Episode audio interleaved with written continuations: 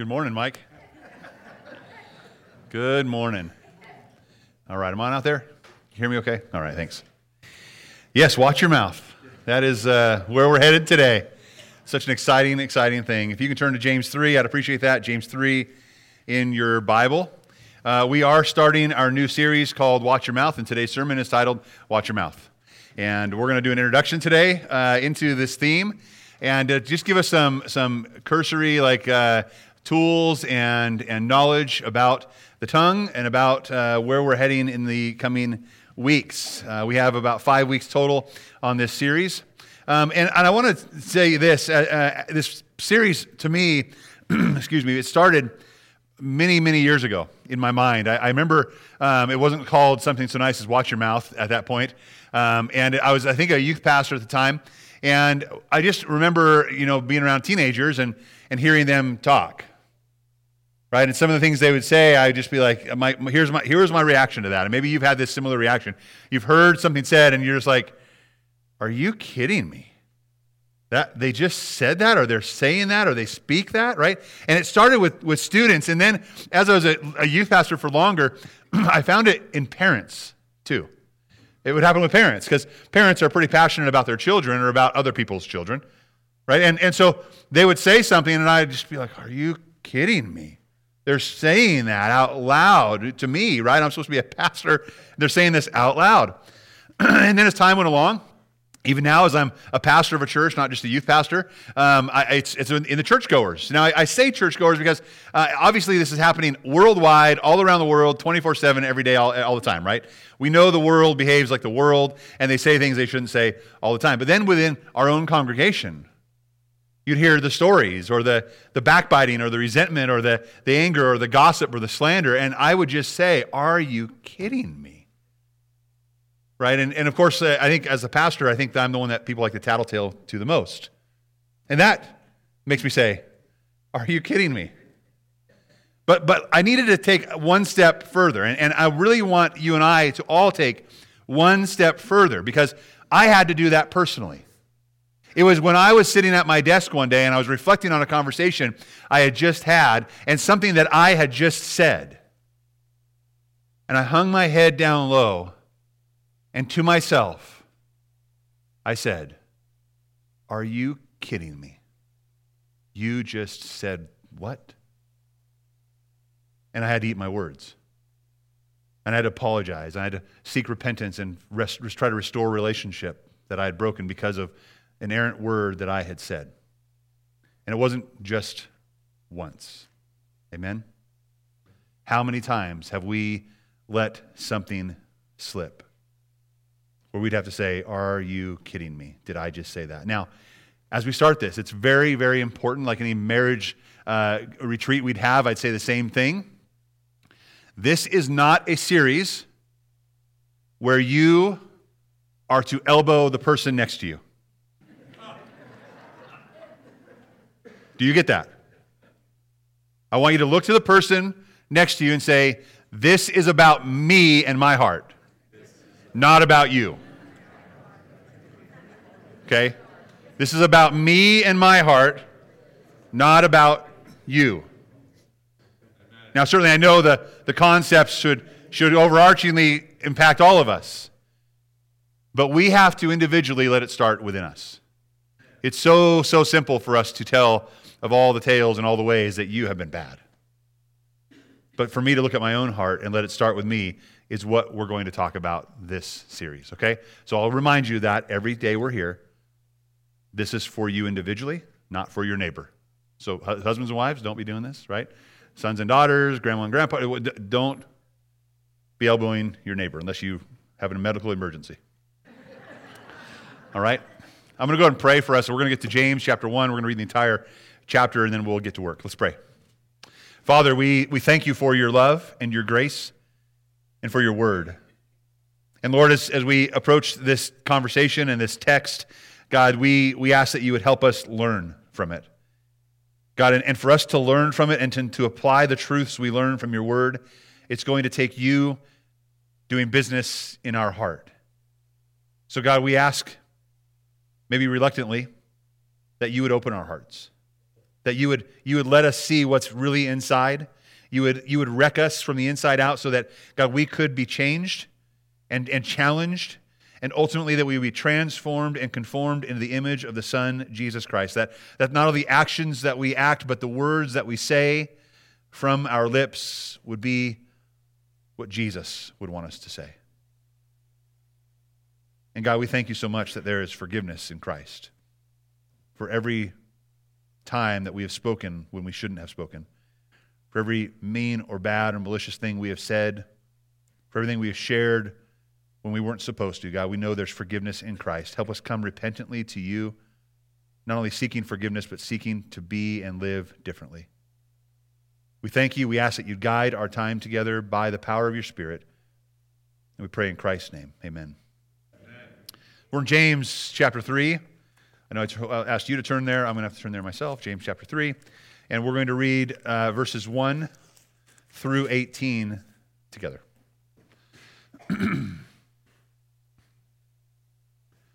Not many should become teachers, my brothers, because you know that we will receive a stricter judgment.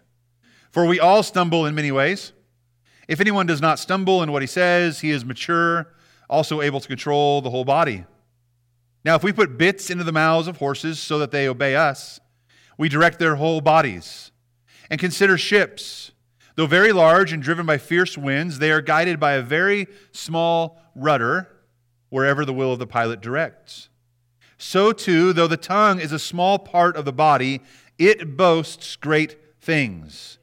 Consider how a small fire sets ablaze a large forest. And the tongue is a fire. The tongue, a world of unrighteousness, is placed among our members. It stains the whole body, sets the course of life on fire, and is itself set on fire by hell. Every kind of animal, bird, reptile, and fish is tamed and has been tamed by humankind, but no one can tame the tongue. It is a restless evil full of deadly poison. With the tongue we bless our Lord and Father, and with it we curse people who are made in God's likeness. Blessings and cursing come out of the same mouth. My brothers and sisters, these things should not be this way. Does a spring pour out sweet and bitter water from the same opening? Can a fig tree produce olives, my brothers and sisters, or a grapevine produce figs? Neither can a saltwater spring yield fresh water. Who among you is wise and understanding? By his good conduct, he should show that his works are done in the gentleness that comes from wisdom. But if you have bitterness and envy, or bitter envy and selfish ambition in your heart, don't boast and deny the truth. Such wisdom does not come down from above, but is earthly, unspiritual, demonic. For where there is envy and selfish ambition, there is disorder and every evil practice. But the wisdom from above is first pure, then peace loving, gentle, compliant, full of mercy and good fruits, unwavering, without pretense. And the fruit of righteousness is sown in peace by those who cultivate peace. This is the Word of God.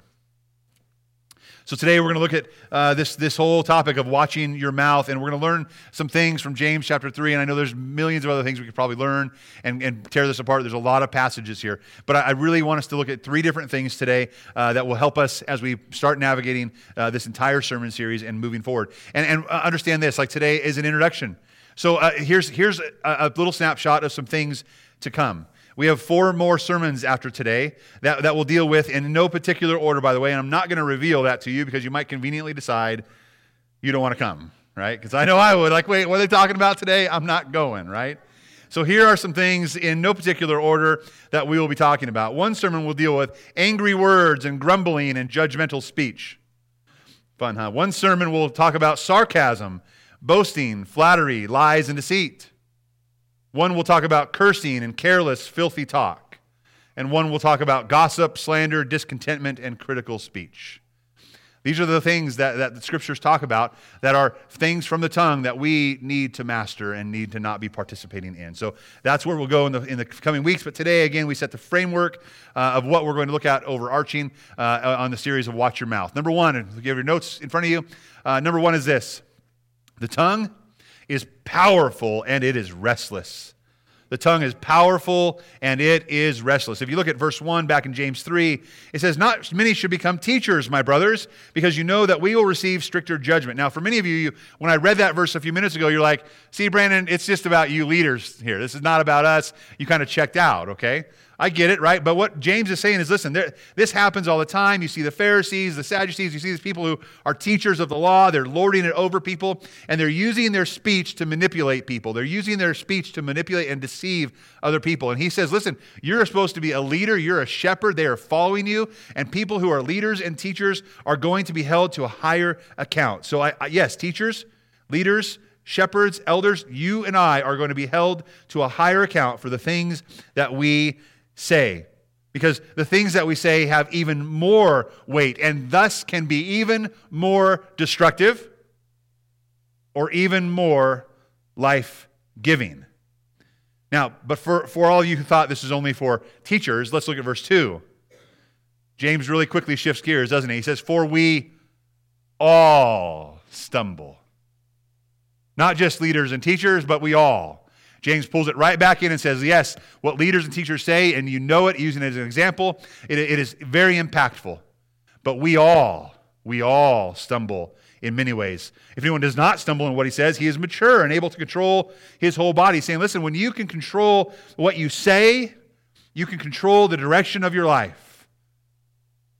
And the more you can do that, the better off you're going to be. And he, then he uses some examples here, doesn't he? The idea of the tongue is powerful. We see it, what? If we put bits into the mouths of horses uh, so that they obey us, we direct their whole bodies. And consider ships, though they are very large and driven by fierce winds, they're guided by a very small rudder wherever the will of the pilot directs. I want you to look at two things here before we move on uh, on verse 5. One of the things is this we put bits into the mouths of horses. So we talk about a small thing which is what? The bit. It's the bit in the horse, okay? Now, it's not the bit's fault that the horse moves left and right, though, right? Because it says we put bits in the mouths of horses so that they what? Obey us. Us, right? There is a will behind the bit. Going on, he says this uh, ships, consider ships, though they're very large and driven by fierce winds, they are guided by a small rudder right? We're talking about a little small rudder at the back of bottom of the ship that, that steers it through the water. And, and, but they're guided by this rudder what? Wherever the will of the pilot directs. Do you understand that? So we have, we have the bit, which is controlled by, by and directed by the rider, the will of the rider, and we have a, a boat that is turning with the rudder as the will of the pilot or the helmsman directs. Do we understand that? There is a will behind that. So you and I don't have this, this ex- excuse that we like to. Well, that's just the way I grew up. I just talk like that. I don't know, I don't know why. There's a will behind it. There is a will behind it. Understand that, all right? Let's go on. Verse 5 So too, though the tongue is a small part of the body, it boasts great things. Consider how, how a small fire sets ablaze to a larger forest. And the tongue is a fire. So, talking about the instrument here, the tongue is a fire. The tongue, a world of unrighteousness, is placed among our members. It stains the whole body and sets the course of our life on fire and is itself set on fire by hell. We'll stop there for a minute. What we're talking about is this power of the tongue. The, the, the tongue and what we speak out of our mouth has, has this ability to change the course and direction of our lives. And, and, the, and the foulness that comes out and the, and the anger or the discord that comes out is, is itself right from hell. And it sets life ablaze. Many of us have probably experienced that personally in our own lives. Something said to us, something said about us, not even to us, but about us behind our back. Maybe, maybe it was in your childhood and, and, and the way that you were treated and how it's affected you years, decades later and you still are holding on to, or you're still scarred by something somebody said. Do you understand? Do you understand that the, the tongue, although it's small, it boasts great power? It's powerful. And it's restless. It goes on in verse 7. Every kind of animal, bird, reptile, and fish uh, is tamed and has been tamed by humankind. But what? No one, no one can tame the tongue. No one can tame. That's kind of depressing, by the way. Maybe your excuse is right. I just can't help it. You're right. No one can tame the tongue. It says it is a restless evil full of deadly poison. It, man, being a restless evil, that is, here's the picture of that. You and I just minding our own business. And then some thought comes to mind, and then we just speak. And out of our mouth comes foulness and, and hatred or gossip or anger or malice. And we, it's just, you see, our tongue was just sitting there, just kind of restless, like, when can I say something? When can I speak? I want to do it. Here we go. Let's, I want to talk. I want to talk. Let me loose. Let me loose. It's like that raging bull. We watched the movie, what, Secretariat the other day, my kids, like the, those, those horses behind the gate getting ready to run that Kentucky Derby. There's a restlessness to our tongue. Best thing to do is keep the gate shut. Because when you let that out, it is going to run. It is going to run. That's why we got to watch our mouths, knowing that our tongue is evil and knowing no one can tame it.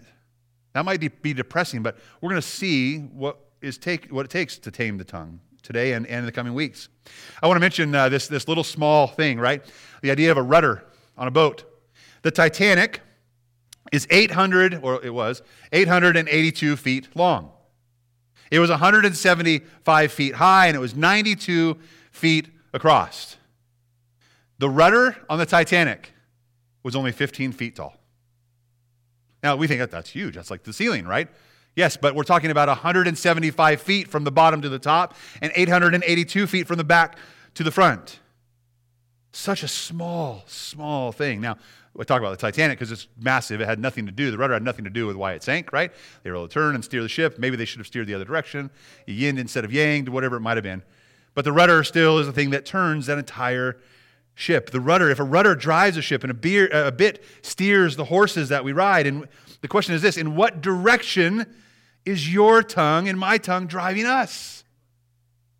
Where, where is our tongue taking us? Because it is what is steering our lives. And, and the answer is this it's either taking us toward God or it's taking us toward God and toward others or away from God and away from others.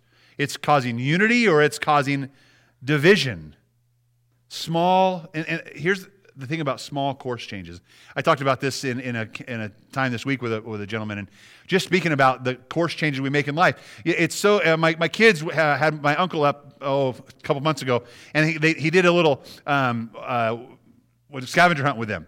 And the scavenger hunt, he, he went outside and he put things, clues, different places, and he wrote down, you know, on a compass, you have the, the degrees and direction that you have to go, right? So you can you, say, okay, you face south and you, you walk uh, south at you know whatever degrees, uh, this many steps, and that's where you should lead. The problem, the kids went out there, they kept coming back inside. We can't find it, we can't find it, we can't find it. Why couldn't they find it? Because they, they, were they were on the compass and they were like, oh yeah, th- there it is. That, that's, that's about where it is. About where it is will get you from here to there. It, you're not going to be far off. But when you're 300 paces that direction, what does a small little course direction, correction here do out there? It changes the destination completely. Do we understand that? That's what the mouth has the power to do. As you and I speak, and as we make these little course corrections, and, it's, and his tongue sets the course of our life, we may not think it's such a big deal now. But tell that to the people who 10 years ago made that little course of correction and they're nowhere to be seen within Christendom at all anymore. That has changed the course and direction of their life totally. And they are at a totally different destination than they ever thought they would be. So for you and I, what we say, how we say it is so important. Life and death hang in the, bas- the balance of that. Uh, uh our destination is at stake.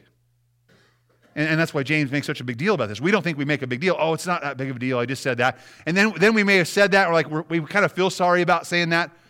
But then we never go repent and actually become sorry and, and restore relationship. So that oil and water just continues to separate. And we still lead to a different destination.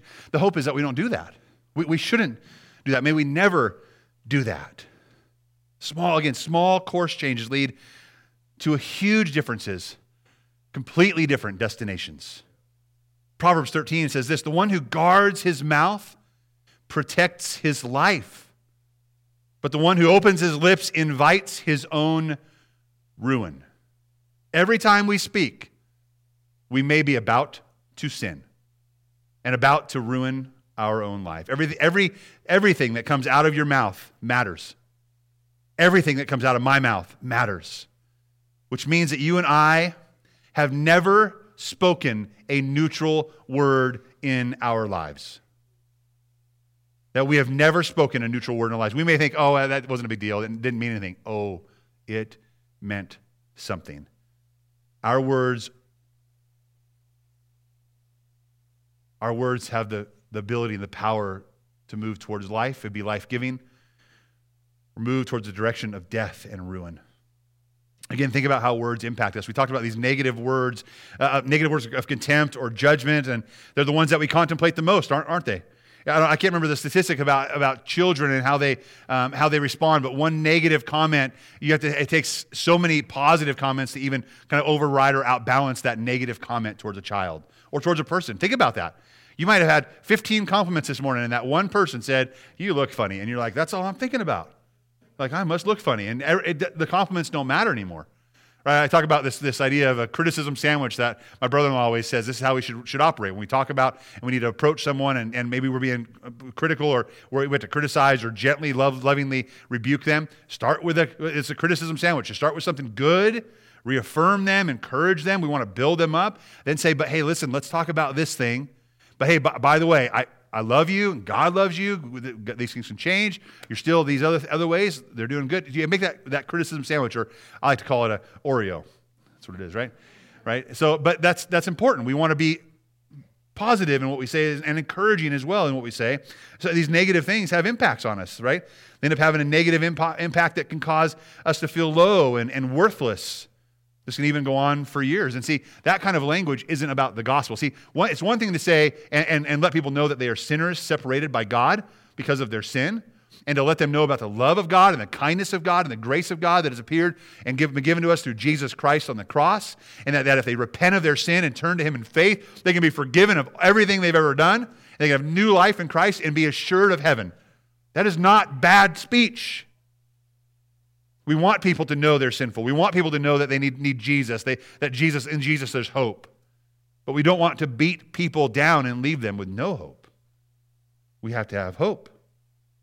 This can go on for years, though, right? And, and think about the impact in a, in a family. Maybe, maybe you resemble this.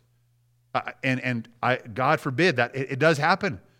We, we see these negative impacts all around us, but maybe in your home, you have been verbally abused by your parents or siblings for years and years and years. And I, you know, I am, I, there's no way to condone any kind of abuse towards children, right? A verbal, um, physical abuse, sexual abuse, any of that is absolutely horrible. And those scars last forever and ever. But think about these forms of abuse, and especially as you talk about verbal abuse. Verbal abuse, it's, it's like that sticks and stones may break my bones, but words can never hurt me, right? Sometimes it's rather, I just be beat instead of verbally beat. Right? So, some people would, would rather have had that happen in their own life. Just, I wish my dad hit me harder instead of talk to me the way he did. Why? Because when, when, you're, when you're verbally abused, when it comes out of the mouth, it's not just verbal abuse, it's, it ends up being emotional, mental, psychological, spiritual abuse that lasts for years and years and years. The same can be said for encouraging speech, though, right? It's so important to have encouraging speech around us. Things said in love in order to build up. And when those types of words are spoken to us, it is life giving. Amen? I, I, I want to let you know, like, I, I keep every encouraging card that is written to me, and I reread them in different times so that I can maintain proper perspective. Thank you, thank you, thank you for your encouraging words that you have written to me over the years. I have a pile of those in my desk. But the ones that I've thrown away, are much greater than the ones that I've been encouraged in. And, and, and, I've made it a policy. I don't keep those. I file those in a special bin that we have in our office. It, it's, a, it's a machine that when it goes through, it just shreds it. right? So the ones that want to be critical, and I, I, I welcome, I'll be the first to tell you, I welcome you coming to me and saying, Brandon, you have sinned against me. Brandon, you have done something that was unbiblical or wrong. I, Brandon, you have, you have hurt me. I, I want you to do that. You come to my office, you come to my home, we have lunch, we sit down, and you let me know, and I will say, I am so sorry because I love you. And I don't want to use my words to hurt you. But when it's an anonymous letter or a quick text email or whatever they send in that says something critical or stupid that, that just doesn't edify or build up, it doesn't belong in my memory banks anymore. We need to be people that are encouraging to those around us, building up others so it might benefit those who listen. We'll see that in a few minutes as well. Proverbs 10 9, 19 says this, really convicting for me. When there are many words, sin is unavoidable but the one who controls his lips is prudent. Now, I'm a pretty outgoing guy. I talk a lot. And not only am I an outgoing guy, I'm a preacher. So I talk a lot. And I counsel a lot. I'm on the phone a lot. I try to text not so much. I probably, I probably speak upwards of 20,000 or more words a day. That's 20,000 or more opportunities where sin might be unavoidable for me. That is, that is a tough place to be in for all of us. I, I hope you talk way less than I do, and I wish to talk less as well. Every time we open our mouths, we are on the edge, right on the edge of sinning, right on the edge of sinning. And James, we see in our text in James that, that sinful talk has its origins in hell, and it touches every corner of the life or the lives that it sins against. Again, life and death are in the power of the tongue. I remember years ago, my friend, late, the late Gary Vanderwalker, pastor at EV Free, he, he, he sat down and we were talking about the power of the tongue. And, and we were talking, I've, I've shared this, I think, illustration before you years ago. We talked about the power of the tongue. And he said, Imagine you're up on the, on the, on the Continental Divide in the Rocky Mountains. And you're way up there in the mountains, and it's glorious views and amazing. And right in front of you, on the very tip, on the very edge, and the very peak of this uh, Continental Divide, is a puddle. And you can put your hand in that puddle. He says, Here's how the tongue works. You put your hand in that puddle and you just push the water this way, and it falls off of one side. You push the water this way, and it falls off of one side. And, and here's how powerful the tongue is the water that runs down one side will end up at the Pacific Ocean, and the water that runs down the other side will end up in the Gulf of Mexico or in the Atlantic. That's how powerful our tongues are. We don't think it is in the moment. We just think we're pushing water around. But it gives life or it brings death, and it's in the power of the tongue. It's so, so powerful. In fact, when rabbis talked about the power of the tongue, they, they used the illustration of an arrow instead of a sword or a dagger. Because we would love to say that it only happens when we're face to face with someone, right? that, that harsh words or bad things said about us are only right here and personal and like sticking us with a dagger, but that's not the case, is it? How many of us let our tongues loose like an arrow and shoo, let it fly without even ever being face to face with somebody? Rabbi said it's more like an arrow because it will wound from a distance. So we talk about watching our mouth. As we look at this first point, we have to understand the tongue is powerful and it's restless. And, and the hard part is that we see in James no one can tame the tongue. So that leads us to point number two. What, are, what else do we see in this text? Number two is this that the heart gives instructions to the tongue. The heart is what is giving instructions to the tongue.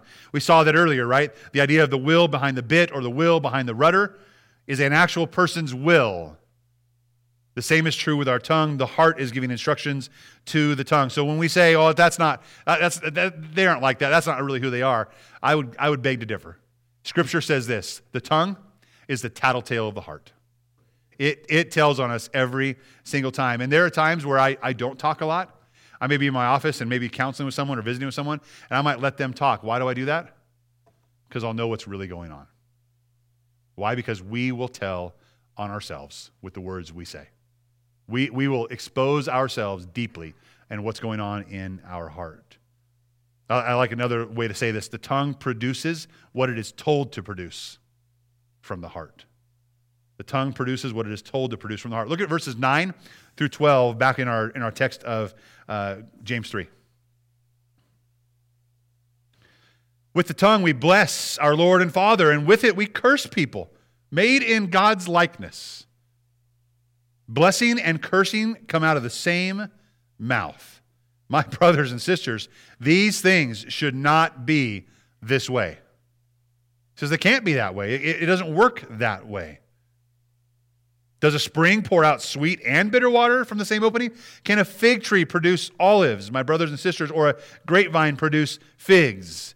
Neither can a salt water spring yield fresh water. See, it's revealing something deeper, isn't it? What we say reveals what's in the heart.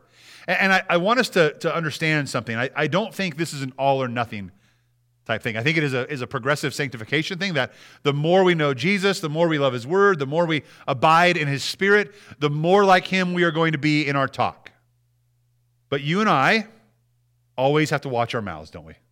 We are always going to have to watch what we say and why we say it and to who we say it to, because we have the propensity to sin. So that there was in, in my life, there was a point, uh, I think it was in seventh grade, where I, I made this decision. I'm, I'm not going to say any foul language. I'm not going to cuss at all. I'm just done. I kind of got into this little thing in like sixth and seventh grade. I wanted to be, be cool like everybody else and started using foul language around all my buddies. And I just, and God got a hold of my heart. He's like, uh, what are you doing? You, you sound ignorant, first of all, but you aren't honoring me at all. And I determined, I, I'm not, I'm done with that. I'm done. And I stopped. Overnight, I stopped. It was done. That does not mean I had, I'm, I'm done having a problem with my mouth or having a problem with my heart, right? Because all my life, since I was, since I could talk, I have had a problem restraining what I would say, or how I would say it, or who I would say it to, or when I should say it, right? All of those things. And so, so it's not just one thing, it's, it's all of these things that, so maybe I stopped swearing, but maybe I didn't stop slandering. And I'm still working through that, right? I would say this that, that what God is doing is trying to purify your heart. God wants to cleanse your heart. God wants to make your heart new so that your heart begins to produce something different. Paul talks about this in Galatians where there's a waged war, and Jeff read, read, about that too, against the spirit and the flesh, right? He says, if you, if you live by the spirit, you won't gratify the desires of the sinful nature, the flesh. Instead, you'll live by the spirit and you'll be controlled by the spirit. And, and we, the fruit of the spirit is obvious, right? Love, joy, peace, patience, kindness. We see that. The, and, and so the question is, which one wins?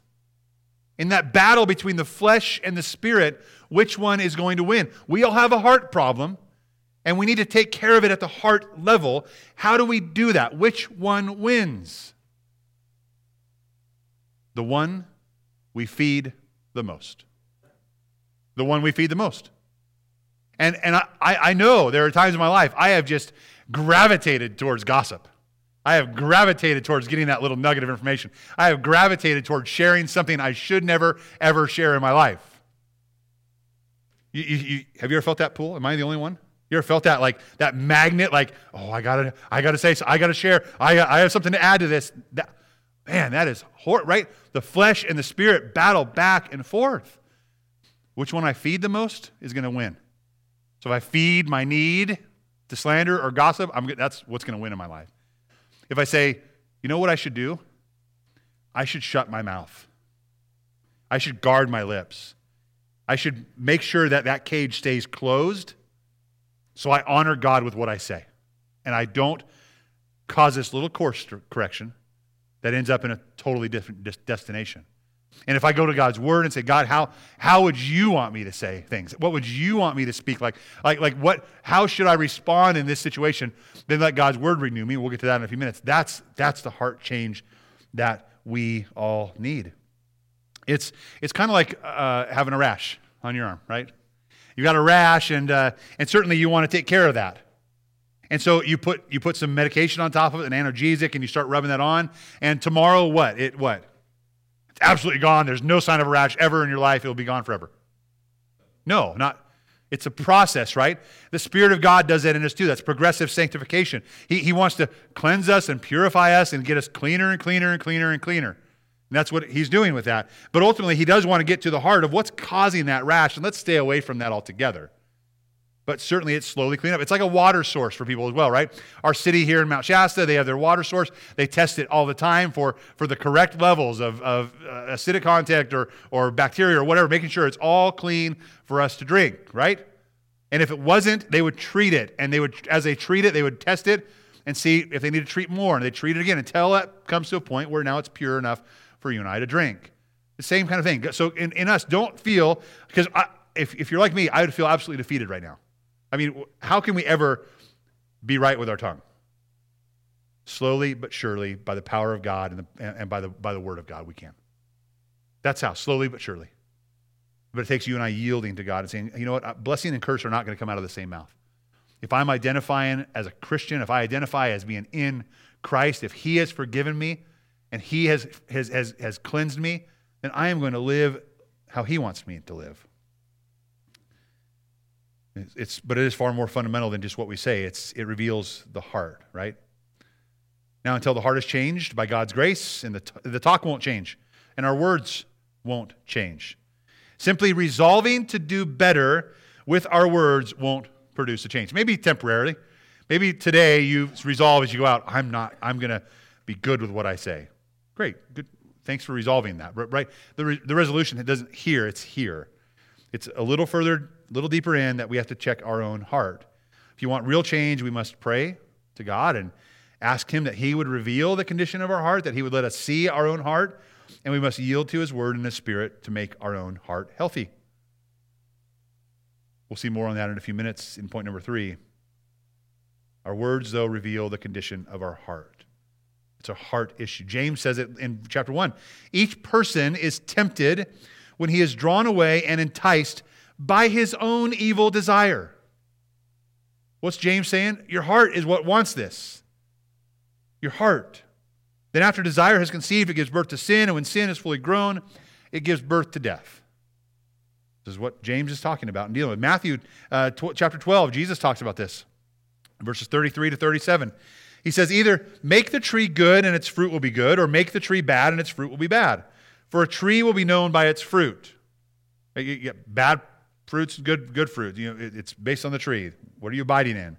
He says, Brood of vipers, talking to these religious leaders, how can you speak good things when you are evil? He knew what was coming out of their mouth was flattery. He knew what was coming out of their mouth was manipulation, although it sounded good, it was all from a bad heart. And he said this For the mouth speaks from the overflow of the heart. I said that earlier, right? We found out the tongue is the tattletale of the heart. You want to know what's going on in someone's heart? Just listen to what they say or see what they do. A good person produces good things from his storeroom of good. This is what's interesting. There's a storeroom. The heart is a storeroom. Are we storing up good? Are we storing up evil? What is being stored there? This, this will then produce what comes out. Right? So a good person produces good things from the storeroom of good, and an evil person produces evil things from the storeroom of evil. I tell you that on the day of judgment, here's this is the kicker. This is very take this very seriously. Not your neighbor, you, me, individually. Take this very seriously. On the day of judgment, people will have to give an account for every careless word they speak. You and I are going to have to give an account for every careless word that we speak. I told you this was a, a, series that was a long time coming. I would say because it's probably one of the most difficult things that I've ever approached to preach. Because it really does reveal for you and I, plain and simple, where we stand with Jesus. And, and, and we don't we don't like that. That's not comfortable. But God doesn't want us to be comfortable, and He certainly doesn't want to stay, us to stay comfortable in our sin and careless speech. We have to repent and turn to Him. For by your words you will be acquitted, and by your words you will be condemned. So, for you and I, what the scripture is saying, what Jesus is saying, is if there was a trial today, would you be proven innocent or guilty by what you have said? If that doesn't hurt, I'm not sure you're listening. It hurts for me to hear it. But also know this that as we struggle with our words, as we struggle knowing it's from the depth of our heart, we can know this that there is a God who has sent Christ to be the atonement for that sin. And for every careless word that I have uttered, if I have faith in Christ, He is willing to forgive me. And I can stand in front of God justified, not because of my words. I would be condemned because of my words, but I would be justified because of Jesus Christ. There is redemption in Jesus Christ, and the grace of Christ forgives. Paul writes about it in 2 Corinthians 5. He says, Listen, the love of Christ compels us. We've reached this conclusion that one died for all, therefore all died. There's one that died for all. We've had this conclusion in us. And, and he died for all and now here, here's what you and I do as we live outwardly from the heart, knowing Christ is our Savior, letting Him transform our heart. How do we live when Christ has forgiven us? When we know that He died for us, so we all died, that I that, that life, that, that way I talk, the sin, I have crucified my old self and I have risen to newness of life with Christ. What does it mean? It means that He died for all so that those who live, you and I, who live now, should no longer live for ourselves, but for the one who died for them and was raised. The way I talk should be about the one and bringing glory to the one who died for the way I talked. So I can live in a different way. So we live in constant repentance, being renewed day by day, not only in our mind or in our actions, but also in our speech, because He is renewing our heart. So we watch our mouth. Why? Because the tongue is powerful and restless. And number two, we saw that the, because we watch our mouth because the heart is giving instructions to our mouth. So we need to see what's in the heart. Finally, number three, we watch our mouth, and as we do, we must be wise and let the Spirit instruct us. We must be wise and let the Spirit instruct us. And maybe this is uh, just me and my silliness. I, I wrote down um, we must be wise, not a wise cracker, right? Not a wise guy, not a wise acre, whatever you call it.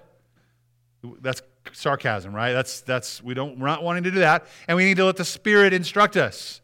That does not mean we need to just say what we feel like we should say. It doesn't mean that at all. That we, you and I, must humble ourselves before God and say, God, what should my speech be like? What should I say? Let's look at the last few verses of James 3 13 through 18.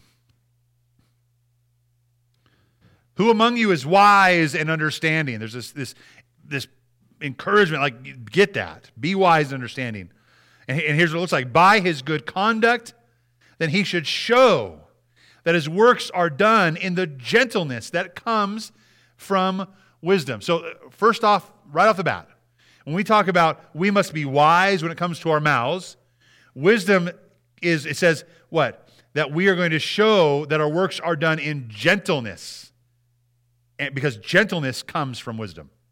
So if we're to be wise, then we are going to be what? Gentle. Say, say gentle. Gentle. Say it again. Gentle. If we're going to be wise, that means we're going to be gentle. Look at, we goes on in verse 14. But, here's the contrast. But, if you're not wise and gentle, right? You have uh, bitter envy and selfish ambition in your heart. Don't boast and deny the truth. Such wisdom, the wisdom that you think that is wisdom, it's not, does not come down from above, but is earthly, unspiritual, demonic. If that's not calling the kettle black, I don't know what is. Like it's saying sin is sin, and if you think it's wise to, to be a wisecracker and a wiseacre and, and a slanderer or a gossip or a, a, a, someone that deceives, if you think that's good and wise, understand that that is earthly, it is unspiritual, and it is in fact demonic. James said that earlier too, right? It's set ablaze by where? The tongue is set ablaze by hell itself. For where there is envy and selfish ambition, verse 16, where there's envy and selfish ambition. Remember, the, the course of our life is directed by what we say. There is then disorder and every evil practice.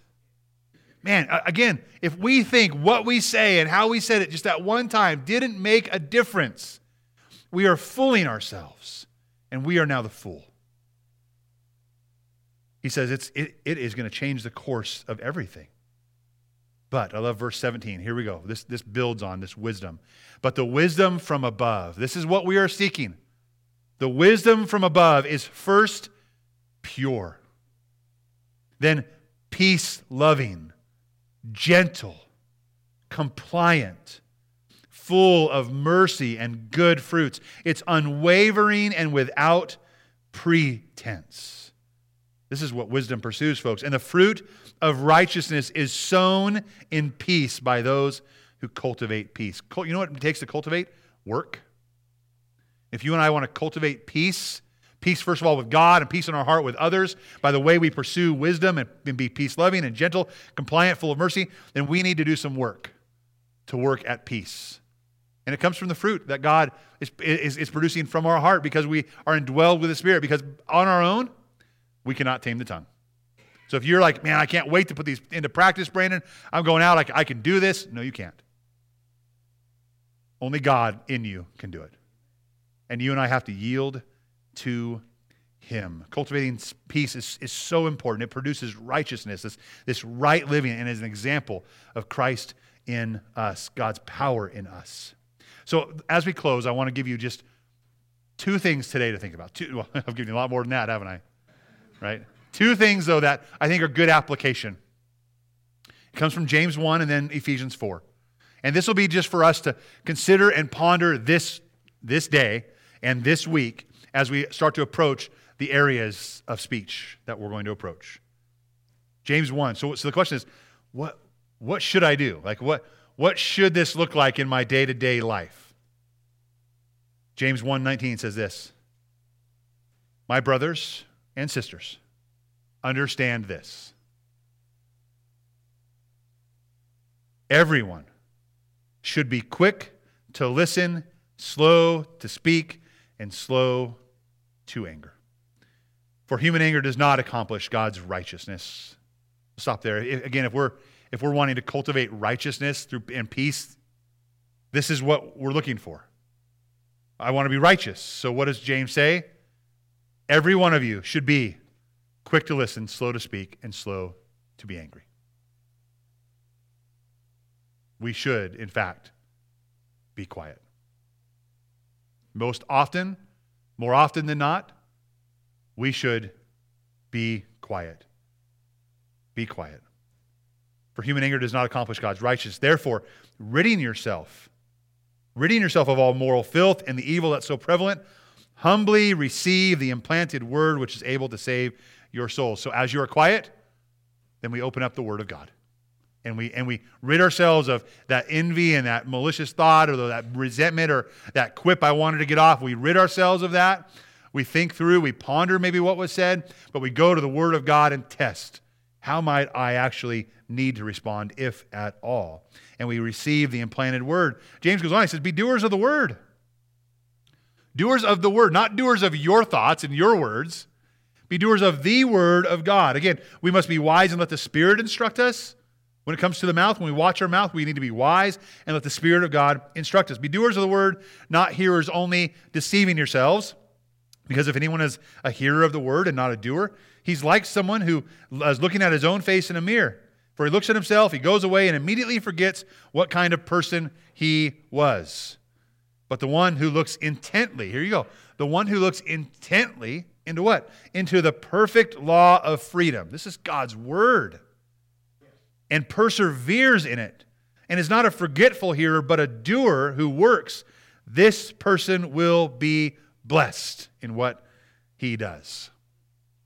Be blessed in what he does. Now, let's stop for a minute here because it's really tempting for me, and maybe, maybe it's tempting for you, maybe not, maybe it's me only. It's really tempting for me to say, I've got this, I've got it. I can do that. I can be quiet and look to the Word of God. I can do this. I'm, I'm going to succeed at this. If anyone thinks he's religious, James goes on, verse 26. If anyone thinks he's religious without controlling his tongue, his religion is useless and he deceives himself. The best thing to do the minute you think you got it, think again. Test it again. Go back to God's word. Still, still be quiet. Still be silent. Watch your mouth. And, and, here's, here's what I tell you to do during that silence. When, when we should be quick to listen and slow to speak, we should be being quiet. But we should have listened well, first of all. We should have really listened because whatever someone else is saying is revealing the heart which we really want to know what is in the heart of someone that's saying something, right? And it's not always evil, it could be very good. So we need to listen. Be, be less quick to be defensive. Say, what, God, what, what is this person saying? What, is, what has this person said? What did I hear this person said? I need to be quiet. I need to think. I need to pray. I need to, I need to pause. I need to, be, I need to consider God's word, and I need to wait. And I think part of it is this answering this question What, if anything, should I say? Going to write that, write that down. What, if anything, should I say? Now, that word should is a lot different than what, if anything, do I want to say? Amen? A lot different. I want to say a lot of things sometimes. I should not say those things. Asking that question, what, if anything, should I say? And then Ephesians 4 29 through 32, this gives us a little more, and we'll see these verses again later on as we go through this series. But this should give us a little more of what, if anything, should I say? Well, it should be like this Ephesians 4 29. No foul language should come out of your mouth, but only, only what is good for building up someone in need, that it gives grace to those who hear. It gives grace to those who hear, or it might benefit those who listen, other translations say. So, what, what can we say? Well, when you've, at, when you've been quiet and you've contemplated and you've thought and been prayerful, you've gone to the Word of God and tested it and you've waited, when you've determined that you should say something, it should be something that is good for building up someone in need so that it gives grace to those who hear. He goes on, and don't grieve God's Holy Spirit. You were sealed in Him for the day of redemption. So don't, don't say something that's going to grieve God's Spirit. What are those things? Let all bitterness and anger and wrath, shouting and slander be removed from you, along with all malice. And be kind and compassionate to one another, forgiving one another, just as God also forgave you in Christ. You see what we're up against here? There is this great forgiveness that has come from Jesus Christ to you. And listen, you didn't deserve it. And I didn't deserve it. So when I want to give someone what they deserve and make sure they really digs in real deep and good, that they really feel it, you know what I do? I don't. I watch my mouth. I become quick to listen. I become slow to speak and slow to anger because I don't want to grieve God. And I speak if I should speak. I speak in a way that is building others up according to their needs, that it might grace or benefit those who listen. So this week, use this verse and ask the question about what you should say. will what I'm about to share, this is so important too. Will what I'm about to say, will what I'm about to share be used for building up this person? Will it be used as a means of grace to this person? How will this person receive this? Sometimes I, I share something and I wonder afterwards, why in the world did I think that they needed to hear that? That's such a great question to ask, too. Do, do they need to hear this? Do they really need, or do I just need to say it for some personal weird need? Most often, the answer is no. So we ought to watch our mouth. So as we evaluate this week, we should all be quick to listen, I, I think, um, and slow to speak. I, know there's going to be small groups happening this week, and there's a discussion guide to go along with this. I have this really sneaking suspicion that there's going to be kind of some crickets going on right? Maybe, maybe today after church, you're, you're going to go and be with people, and maybe you're going to go to, you're going to go to lunch, and you're like,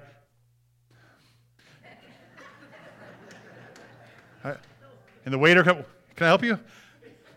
Yes, water, please. more water, more food, something to put in my mouth so I don't speak, right? It's, it's going to be difficult. That's okay. I really, I really want you, and I want me as we leave here, I really want us to be quiet. Not, not, not, don't, don't not say hi to somebody. Say hi to somebody and give them a hug. But, but as we leave, man, if, if you want to be critical, if you want to gossip, if you want to mention, you want to slander, you want to, you want, you have some, something going, just don't. Just stop. Let that rudder turn a different direction. Be a life giver.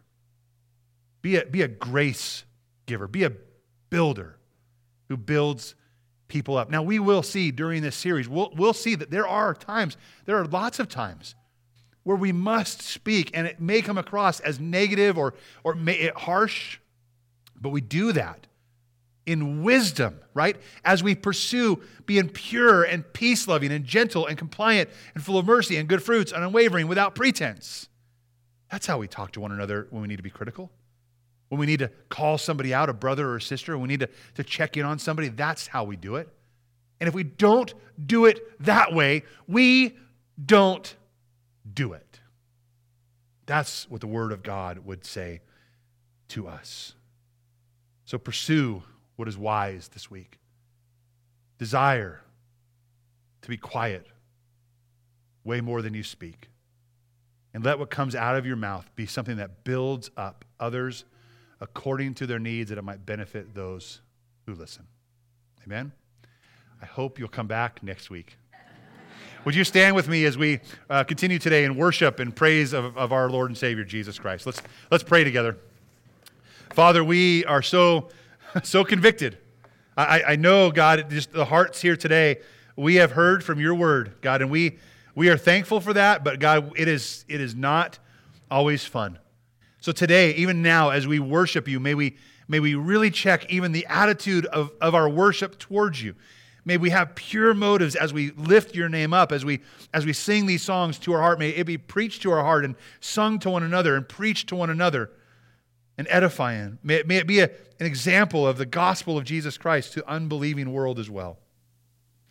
God, we want to be your people who say what you want us to say. Help us.